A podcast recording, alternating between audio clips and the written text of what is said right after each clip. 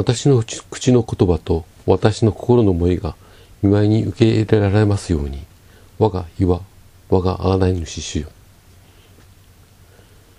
イスラエルの子らの間で最初に体を開く少子は皆人であれ家畜であれ私のために性別せよ。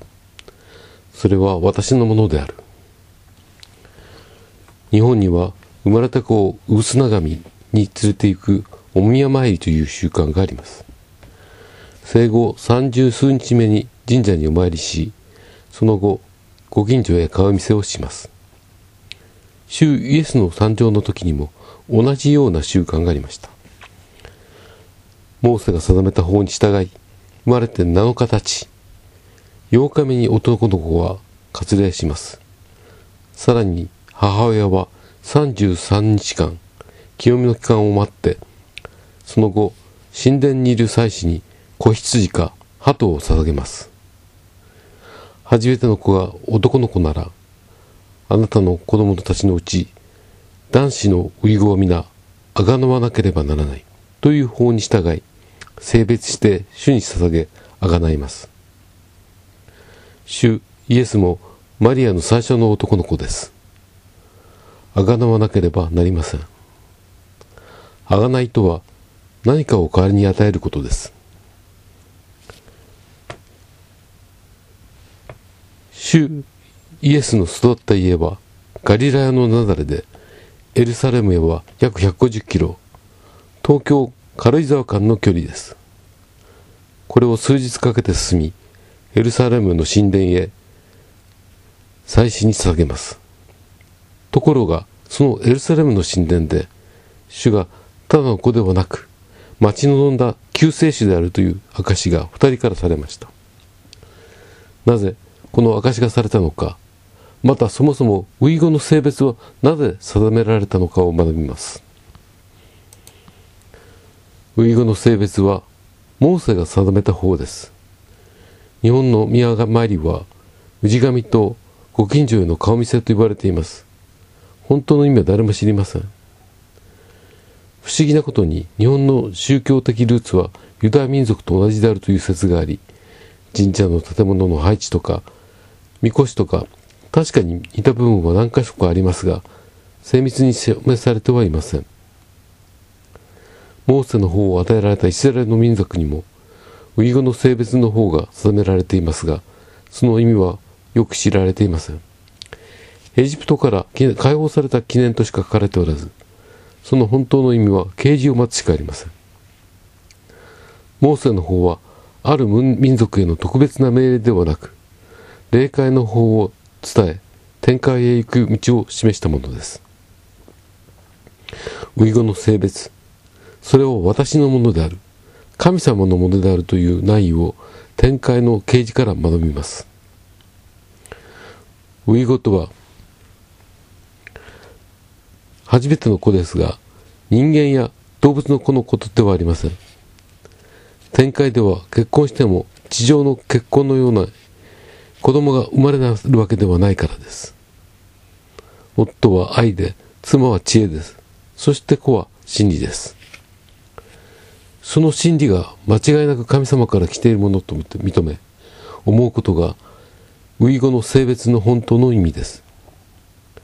私たちは神の言葉である聖書を読み、そこから教義を通して真理を得ます。奇跡を見て信じる、あるいは立派な人がそう言ってるから真理だと信じる。これは上辺だけの信仰でまだ本物ではありません。真理自体に感動してないからです。また、教養のため聖書を読むというのも違います。どう生きていくか、その目的、目的が大切なんです。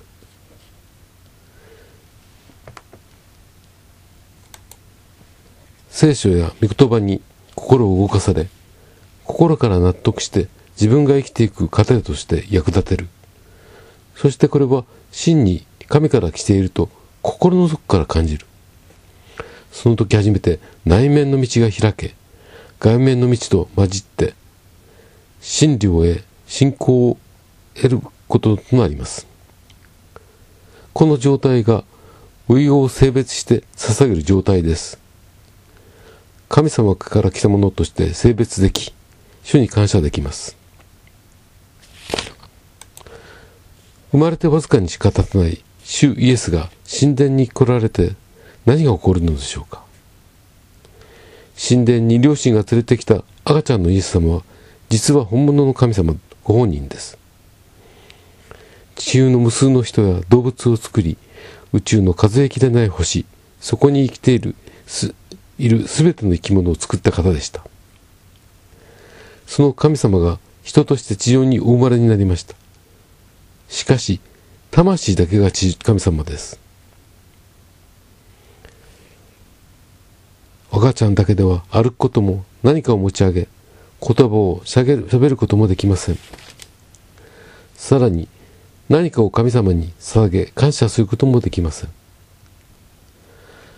神殿で祈る対象もそこで祈りを捧げる人も同じ人の神様で一人二役では意味がでなりません。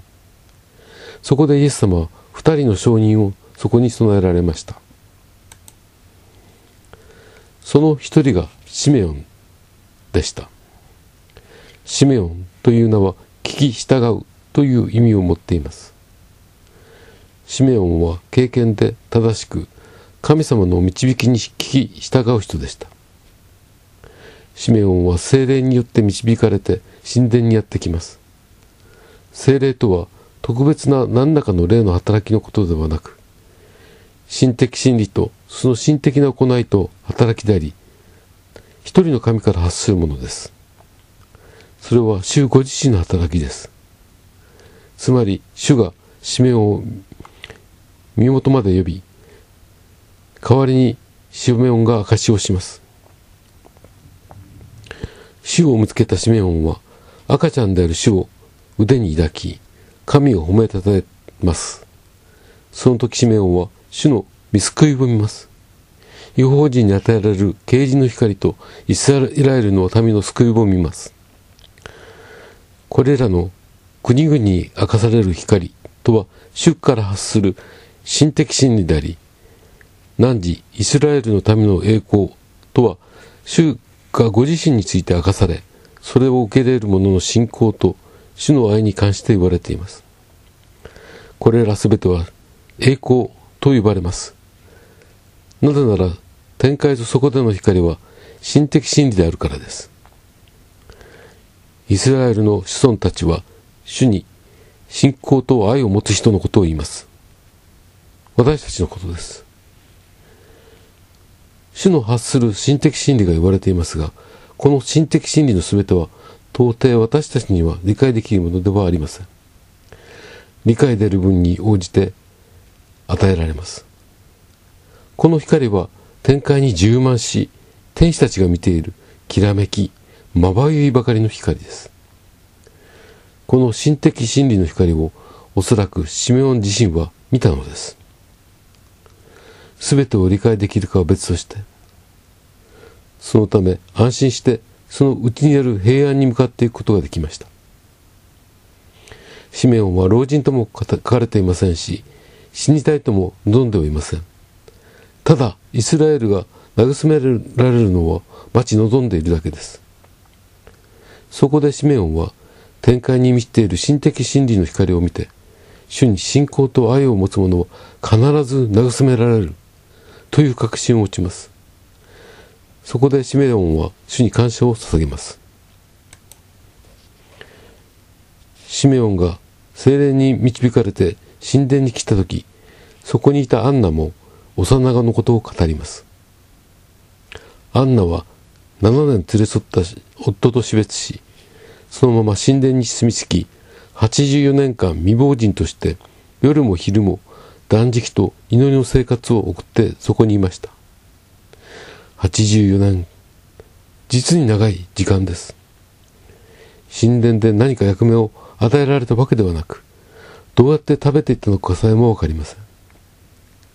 誰もが、そういえば自分が小さいとこに、そこにずっとそこにいた。親もまたおじいさんもおばあさんもみんなそう言っていたと思っていたことでしょう。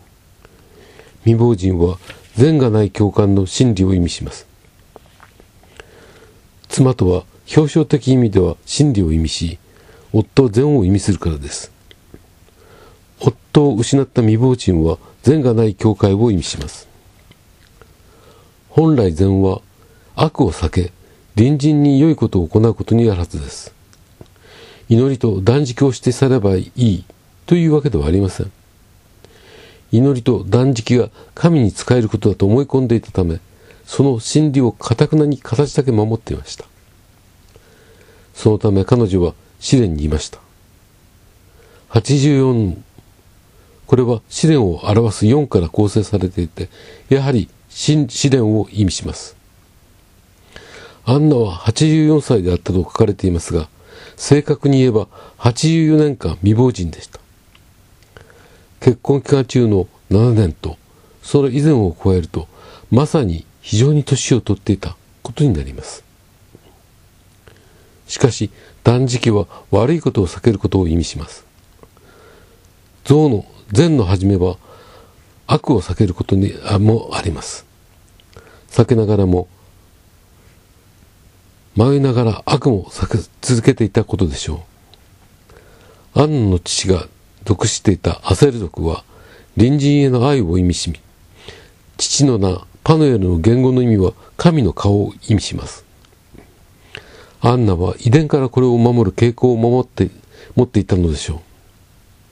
神殿という神の見舞いにいることをあえて選び、悩みながらも悪いことを避け、神様と対応を続けていったことが御言葉のないから読み取れます。そんな生活を何十年も続け、一人で孤独の中、気の遠くなる時間、神殿に住み続けていました。ある日、神殿に来る数多くの人たちから、アンナは神であるイエス様を見出します。試練の中、悪を避け、祈りを捧げ続けていたアンナは、心的真理である主イエスにあったとこの途端、心的真理の光を見ることができたのでしょう。主を神であると認め、自分が長年、本当に長い間かけて求めていたものだと悟ります。そして、感謝を捧げることにより、主が心的真理であることを証しします。神殿に精霊によって導かれたシメオンは聞き従うこと。神の見前で悪いことを行わず、真理を求め続け、祈り続けていたアンナは、二人とも心的真であるイエス様を認めることができました。そこで感謝を捧げます。それは、主イエスのウイゴの贖いにふさわしいことでした。同じルカの福音書で、天使は羊飼いたちに布にくるまって貝羽桶に似ている緑子を印として与えます。羊飼いたちとは教える者たちのことです。そしてこの印を見た者は全て教えるものでもあります。私たちは会話桶で意味される聖書、御言葉の中で産着にくるまっていた緑子を探し求めなければなりません。産着とは最初の真理、すなわち無垢の真理であり、心的愛の真理という意味です。無垢の真理。これは神に下げるべき遺語と別の意味のことを言っているわけではありません。神の愛を御言葉のうち中で感じ、見つけ出した人には、シメオンやアンナ、そして羊飼いのように、これを証しするべきです。聖職者は御言葉から神の愛に感動して、これを信者や、また、神の愛を知らない人たちに伝えなければなりません。親は聖書から主イエスが私たち全てを愛しておられるという感動を得て、それを子供たちに伝えなければなりません。